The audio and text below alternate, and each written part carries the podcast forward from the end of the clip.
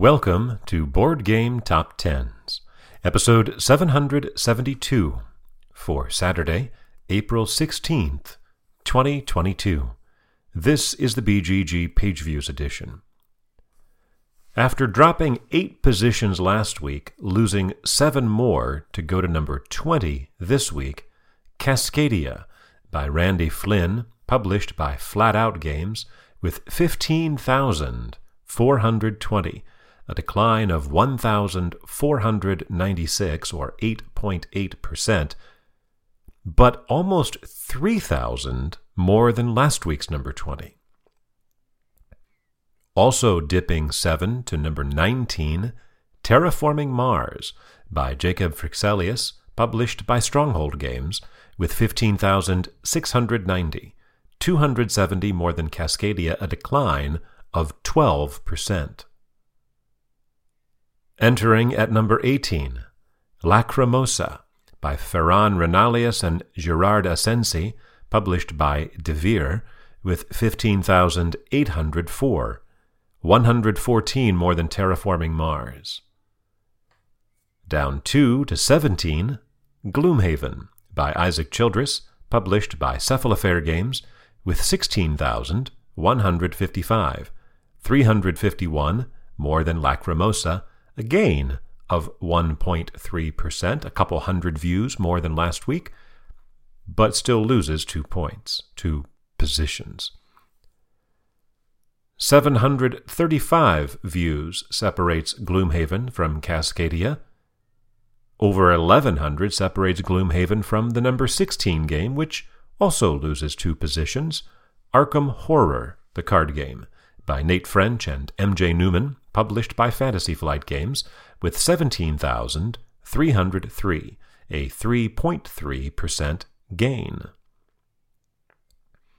After two weeks at number 17, up 2 to 15, Root by Cole Wehrle, published by Leder Games with 17,408, 105 more than Arkham Horror, a gain of 15%.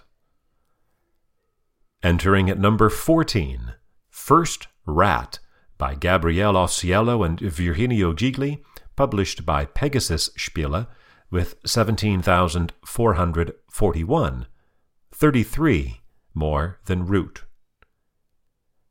Down 2 to 13, Spirit Island by R. Eric Reuss, published by Greater Than Games, with 17,507, 66 more than First Rat, 99 more than Root, only 204 more than Arkham Horror. Vaulting from number 28 up to number 12, Oath by Cole Wehrle, published by Leder Games, with 17,703, 196 more than Spirit Island, but exactly 400 more than Arkham Horror at number 16.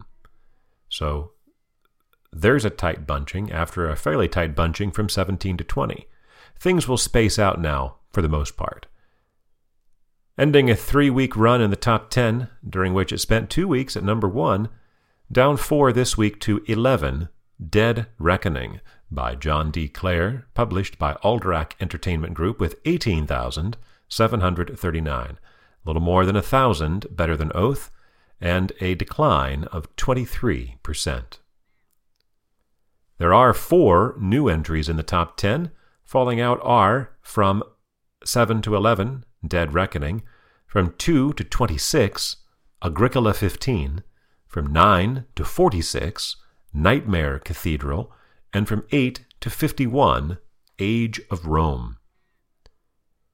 After two weeks at number 4, down 6 to 10, Return to Dark Tower by Rob Daviau and Isaac Childress, published by Restoration Games with 21,274, 2,500 more than Dead Reckoning, and a decline of 21%, but about 2,100 more than last week's number 10 had. It's the most views we've had for a number 10 in almost three months, going back to January 29th, when we had a run of extremely high totals in the top 10. Uh, the number 10 game that week had over 26,000 views. Inching up one spot in its second week back in the top 10 from 10 to 9, Marvel Champions by Michael Boggs, Nate French, and Caleb Grace, published by Fantasy Flight Games with 22,959. 1,700 more than Return to Dark Tower and a gain of 20%. This is Marvel Champions' 78th week in the top 10, moving it into sole possession of number 9 on the most weeks list, passing Wingspan. After three weeks at number 6, down two to 8, Dune Imperium by Paul Dennen, published by Direwolf with 23,250. 291 more than Marvel Champions, a decline of 4%, and its lowest position since September 18th, eight months ago, when it was number 9. All four of our entries are debuts, our new entries into the top 10, and that's even true for this game at number 7, The Castles of Burgundy by Stefan Feld, published by Alea and Ravensburger with 23,364, 114 more than Dune Imperium, only 405 more than Marvel Champions. This is the original 2011 version of Castles of Burgundy that is charting. The 2019 version charted three times, the last of which was in the summer of 2019. The reason for the uh, appearance of the original version in the top 10 is due to an upcoming GameFound project for a deluxe edition of the Castles of Burgundy, partnering with Awaken Realms.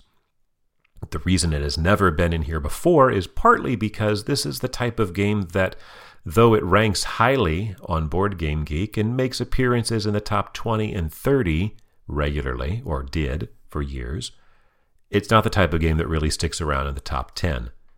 Additionally, it's from 2011, and I started my list in late 2012, so any initial anticipation and excitement about the game would have already passed by then. In its second week in the top 10, down 3 to 6, Bard Sung by Matt Hart and Sherwin Matthews, published by Steamforged Games, with 24,649, 1,300 more than the Castles of Burgundy, but a decline of 32%. Our second debut is at number 5, Planet Unknown by Adam Rehberg and Ryan Lambert, published by Adam's Apple Games, with 25,958, about 1,300 more than Bard Sung. Planet Unknown is a themed around a planet colonization, but using polyominoes distributed using a lazy Susan. Climbing one in its second week in the top 10 from 5 to 4, The Quest for El Dorado by Reiner Knizia, published by Ravensburger, with 30,105, 5,400 more than Planet Unknown, and a gain of 16% from last week. Our third debut is at number 3, Sky Mines by Alexander Pfister and Viktor Kobilke, published by Deep Print Games and Pegasus Spiele, with 38,176, 8,000 more than the quest for El Dorado. Sky Mines is a re-implementation of Mombasa, released in 2015 and currently ranked number 93 on Board Game Geek. The new theme here is rather than investing in corporations in Africa in the 18th century, you're investing in mining operations on the moon and asteroids in the future. Dropping one spot to number two, Ark Nova by Mathias Wigge, published by Capstone Games with 47,435, 9,000 more than Sky Mines, and a decline of a little less than 10%.